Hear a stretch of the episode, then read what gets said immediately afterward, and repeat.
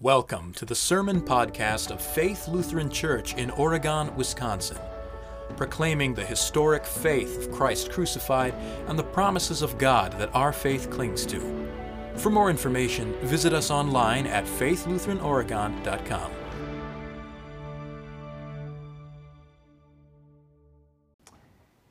Rorate coeli, rain down, you heavens, from above. It was the intro for today, and it's been the name of the fourth Sunday of Advent for about a thousand years. Rain down, you heavens, from above. But you know, at this time of year, uh, we could probably stand to have a few less things raining down upon us, right? When it rains, it pours, you know. We're all probably right now trading in our COVID stress for our holiday stress. And I was listening to a, another pastor's uh, sermon on his podcast uh, earlier this week, and he compared us all to, to pressure cookers. Uh, and, and, at some point, we need to, we need to release the pressure, or else we're going to explode. And I'll be honest, uh, I'm indebted to him a lot of the thoughts uh, for my sermon today. I've gotten a lot of emails lately, though, from various ministry groups. Uh, I get sponsored posts on social media on a daily basis almost with you know, with clickbaity titles of, of make the most of your Christmas Eve services. Um, here's five things your church must do for Christmas. What more could your church be doing during COVID? I delete them, I ignore them, and then I feel guilty. So I go back and I, I end up skimming them. And they all say that, that we've got to make a difference for the kingdom of God. And so I think, man, I better read this. Don't want Holy Cross in Madison to make a bigger difference for the kingdom of God than we are, or, or Resurrection in Verona, or, or whatever church. You know, how to, how to have a cooler program, how to have a better Sunday school, more, more engaged parents, more active committees, uh, how to do live stream cooler, uh, a better way to give out blankets to the needy.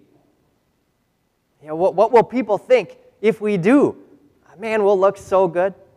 And what will people think if we don't do these things? Me, me, me, I, I, I, I. You know, how do you make a difference for the kingdom of God anyway? You know, especially now. For some of us, today is, is maybe the only day of getting out of our house this week. Some of you listening from home haven't even been able to do that this is what makes the message that John the Baptist preaches so doubly comforting. See, John the Baptist challenges this, challenges this idea of ours that we've got to make a difference. John the evangelist, who, who's writing the gospel, tells us that John the Baptist was preaching a, a message of repentance and forgiveness in the wilderness.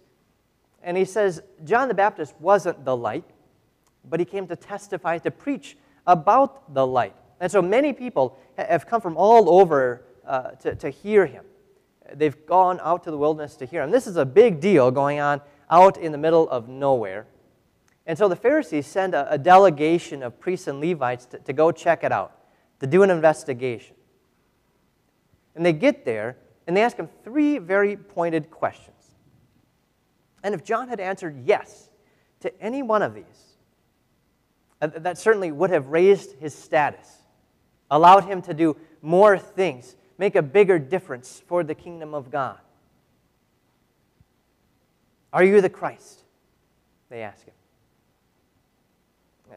Can you imagine how easy it would have been for John to actually say yes?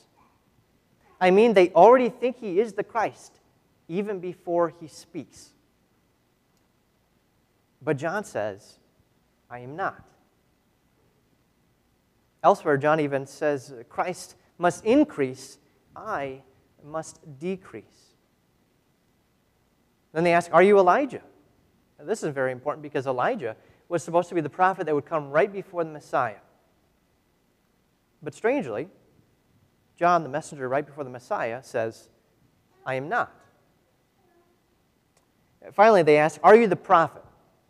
Now, if you were at Vespers or, or saw Vespers online on Wednesday, this is the one whom God promised would be a substitute for the people after he gave them the Ten Commandments on Mount Sinai, the prophet greater than Moses.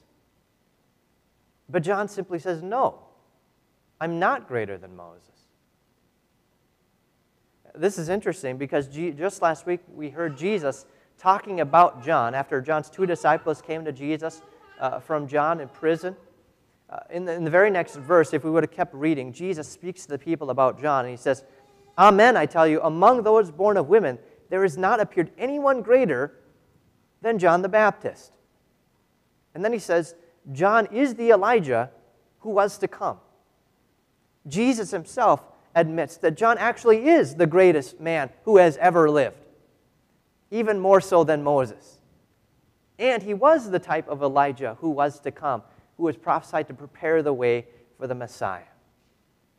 But John the Baptist purposefully says no. You know what John the Baptist says here about himself is, is a far cry from the celebrity influencer, the, the TikTok star, the Instagram whiz we, we all want to be. We all want to make a difference. We want some recognition. You know, some Instagram and Facebook likes. Really going to make a difference there. We want our voices to be heard. We want to make a lasting difference, and, and boy, am I guilty of this one. But what pressure this actually creates. And isn't this the heart of where this pressure comes from? Of course, we can blame other things. We can, we can blame COVID or, or the holidays or our jobs for, for all the stress. But really, we, we take on ourselves things that we were never intended to carry because we think we're something special, something more than we are. And of course, it is a good thing to want to make a difference and to help people. But understand this your piety can dupe you into thinking that you are the light. Your piety can, can dupe you into thinking that your church is the light. But John the evangelist makes this absolutely clear in his gospel that John the Baptist knew his role. The evangelist writes John came as an eyewitness to testify about the light. He himself was not the light, but he came to testify about the light. John was not the light, but there is the light. This is good news. And this is what we're here for. Believe me, I, I, wish our church could do more things. I, I wish I could do more things. I've been thinking a lot about that since March. But I want to make it perfectly clear that we are not the light. Our church is not the light, nor should we try to be. Because Jesus, in his life, death, and resurrection, has already made all the difference necessary for the kingdom of God. He is the Word who made everything, who has done everything. He is the real light that shines on everyone, and He Himself has come into the world. And to all who receive Him, who believe in His name, He gives the right to become the children of God. And this isn't something that you do, it's something that you are baptized into. When John finally gives an answer to those who, who came uh, to, uh, uh, to ask who he actually was, he, he says this I am the voice of one crying out in the wilderness, make straight the way of the Lord. John is the voice, but the Lord is the Word who is in the beginning. John is the voice that lasts for a time, but from the beginning is Christ, the Word, who lasts forever. As Isaiah said, the, the voice fades away. We fade away. Our voices fade away like grass. But the Word of our God endures forever. Our calling, like John the Baptist, is not to be the light. Rather, we are called to testify about the light. Or, in other words, like John the Baptist, we know our role. And with word, water, bread, and wine, we point people to Jesus, who has done everything. Therefore, this is releasing for us. This is that pressure release valve. This means that you and I don't have to do anything. That weight that, that comes with the question, uh, what more can you do? That weight gets taken off of your shoulders because Jesus has taken it and put it on his.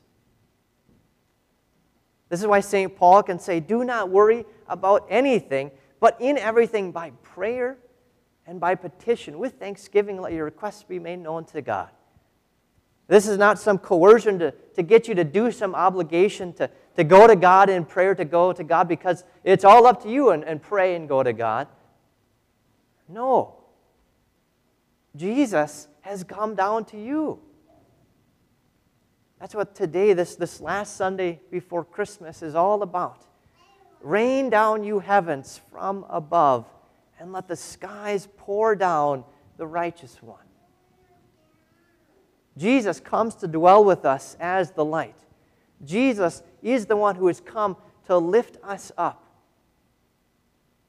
The Lord is near to all who call upon him. God is my help and my deliverer. And God, from, from whom all things were made, knows and loves you. See, when we become nothing, like John, Jesus actually becomes everything.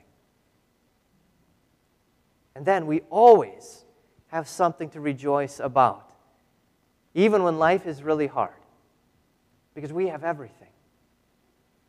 And so we can actually be humble in our thoughts and let our gentleness be known to everyone and do what we can to, to try to make a difference in the lives of others or in our church. When the Jewish priests and Levites asked, John, Well, if you're not, not the Christ or Elijah or the prophet, why do you preach? Why do you baptize?